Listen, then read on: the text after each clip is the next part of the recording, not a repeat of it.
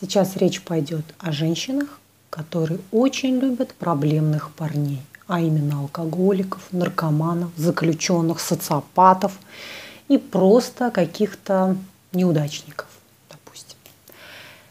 У этой женщины есть даже диагноз, он называется созависимость. Если вы хотите узнать о созависимости чуть подробнее, можете посмотреть одно из моих видео.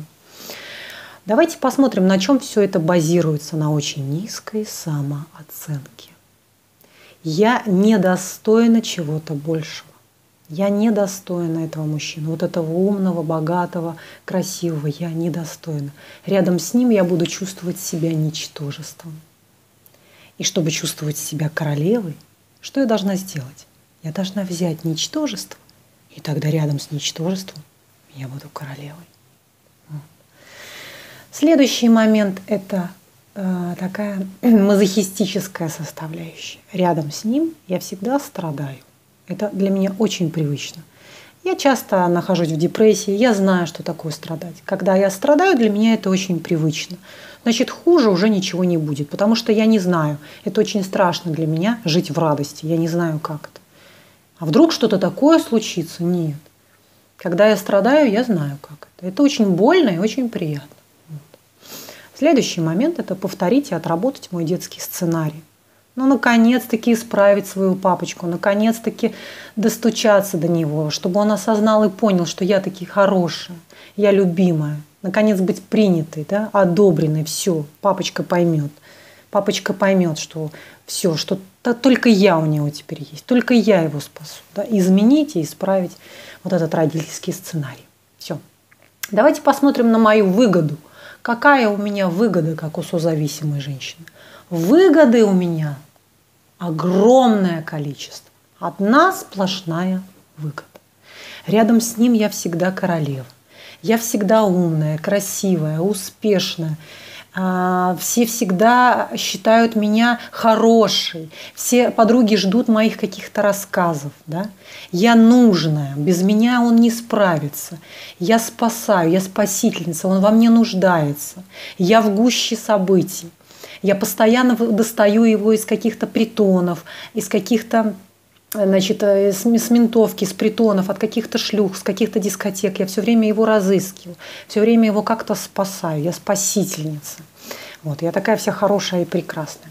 А еще здесь очень важный момент – это экзистенциальный такой как сказать, а, здесь и теперь срабатывает такой очень сильный момент. Я здесь и теперь. Ведь это же бедовый человек. А бедовый человек – это всегда что-то, какая-то проблема. Это вечно что-то горит. Вечная какая-то драка. Вечное какое-то воровство. Вечная какая-то полиция. То есть это что-то без конца, какое-то приключение. Это без конца то, что я не могу это как-то контролировать. Да? Что это такое? Я нахожусь здесь и теперь и мне весело. Это экшен. Да, я от него страдаю, но это экшен. Это бабочки, это молния, которая пробивает меня до самых пяток. Еще очень важный момент какой. Мои уши. У меня вот такие уши, как у слона. Я вот эти уши вот так подставляю и слушаю, что мне говорит мой мужчина. А мой мужчина мне говорит, малыш, ты же меня одна такая, роднуля. Только я знаю, что только ты меня спасешь, когда я буду в тюряшке сидеть. Только ты будешь мне передачки носить. Я знаю, что эти все цицы вот эти вот манерные, это все пустота. Эти шлюхи, это все пустота, это мясо, понимаешь, малыш? Ты одна, одна в этом мире. Одна. Кто спасет меня? Понимаешь, малыш? Ты одна. Все. И малыш растаял. И я растаяла. Я же одна. Наконец, я получила эти слова, что я одна. Меня любят, меня ждут. Я должна спасти. Вот, я спасательница. Я одна такая. Так, какие у меня есть ожидания? Ожидания у меня такие, что я его исправлю. Вот вы все не могли его, женщины, исправить, ни мама, ни жена, ни подруга, а я исправлю. И неважно, сколько он там сидел, неважно, сколько ему лет, я это исправлю. Со мной он поймет, как ему жить. И у нас будут дети, будут дом, будет дом, у нас все будет так прям очень хорошо. Супер будет. Отлично все будет. Но если я это не исправлю, я точно знаю, что в его жизни я оставила такой след. Вот я такая одна у него. Одна. Больше никто не будет любить его так, как я. Никто не, не давал ему это самопожертвование, никто не спасал его так, как я. Я готова была последние штаны с себя снять. Я так ждала его. Я так ждала его. Вот. И он знает это. Он знает, что только я его так любила. Вот так. То есть в каком-то смысле эта женщина пишет книгу, роман про себя. То есть она создает этот яркий сценарий и любуется этим сценарием со стороны. О, какая у меня была жизнь, да, какая, какой я след. Вот ему все друзья говорили, Натаха-то у тебя какая, зря не оценил ты ее, зря. Оставила такой сильный след.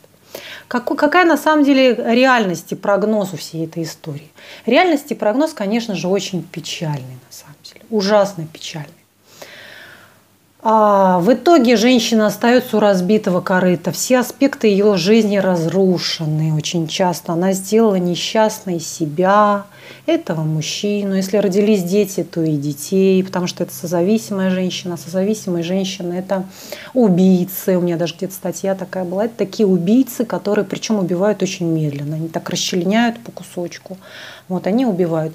А что в итоге получается? В итоге рождаются дети, которые у такой женщины такие же зависимые, как ее муж, потому что мама больна и страдает созависимостью. Да? Вот, она уродует, уродует, уродует мужа, ребенка, всех уродует, к сожалению. Вот. Прогноз такой, значит, а, если... А, и прогноз такой, она одного будет менять на другого такого же. Или чуть хуже, или чуть лучше. В общем, все мужчины будут такие бедовенькие у нее. Только с бедовеньким она будет ощущать вот, вот эту всю потребность, да, как я уже говорила ранее, и самоутвердиться, и получить страдания и так далее. Вот, поэтому прогноз не очень такой, конечно, утешительный. У разбитого корыта, вот, вот, она остается у разбитого корыта, ни с чем. Так, значит, а, давайте посмотрим на лечение. С чем приходит эта женщина? Она приходит вот с каким чувством, что я не знаю уже, что я к этому человеку испытываю. Или же она может сказать, я его уже ненавижу, я уже устала. Это что-то такое изматывающее, безумно изматывающее. Действительно, потому что это зависимость. Она говорит про зависимость. Вот как наркотик, это то же самое. Созависимый и зависимый. То есть она зависима от зависимого. Да? Это такое вот, это требует настоящего лечения – причем пожизненного, серьезного, психотерапевтического вмешательства. Ровно такого же, как и ее наркоман. Она такой же наркоман, только с другой стороны, да, с вывернутой такой стороны. Она его зеркало, она такой же наркоман. Вот, и требует такого пожизненного лечения, вплоть до того, что ходить на группы созависимых. Есть такие группы специально созависимых матерей, созависимых жен, подруг. Вот.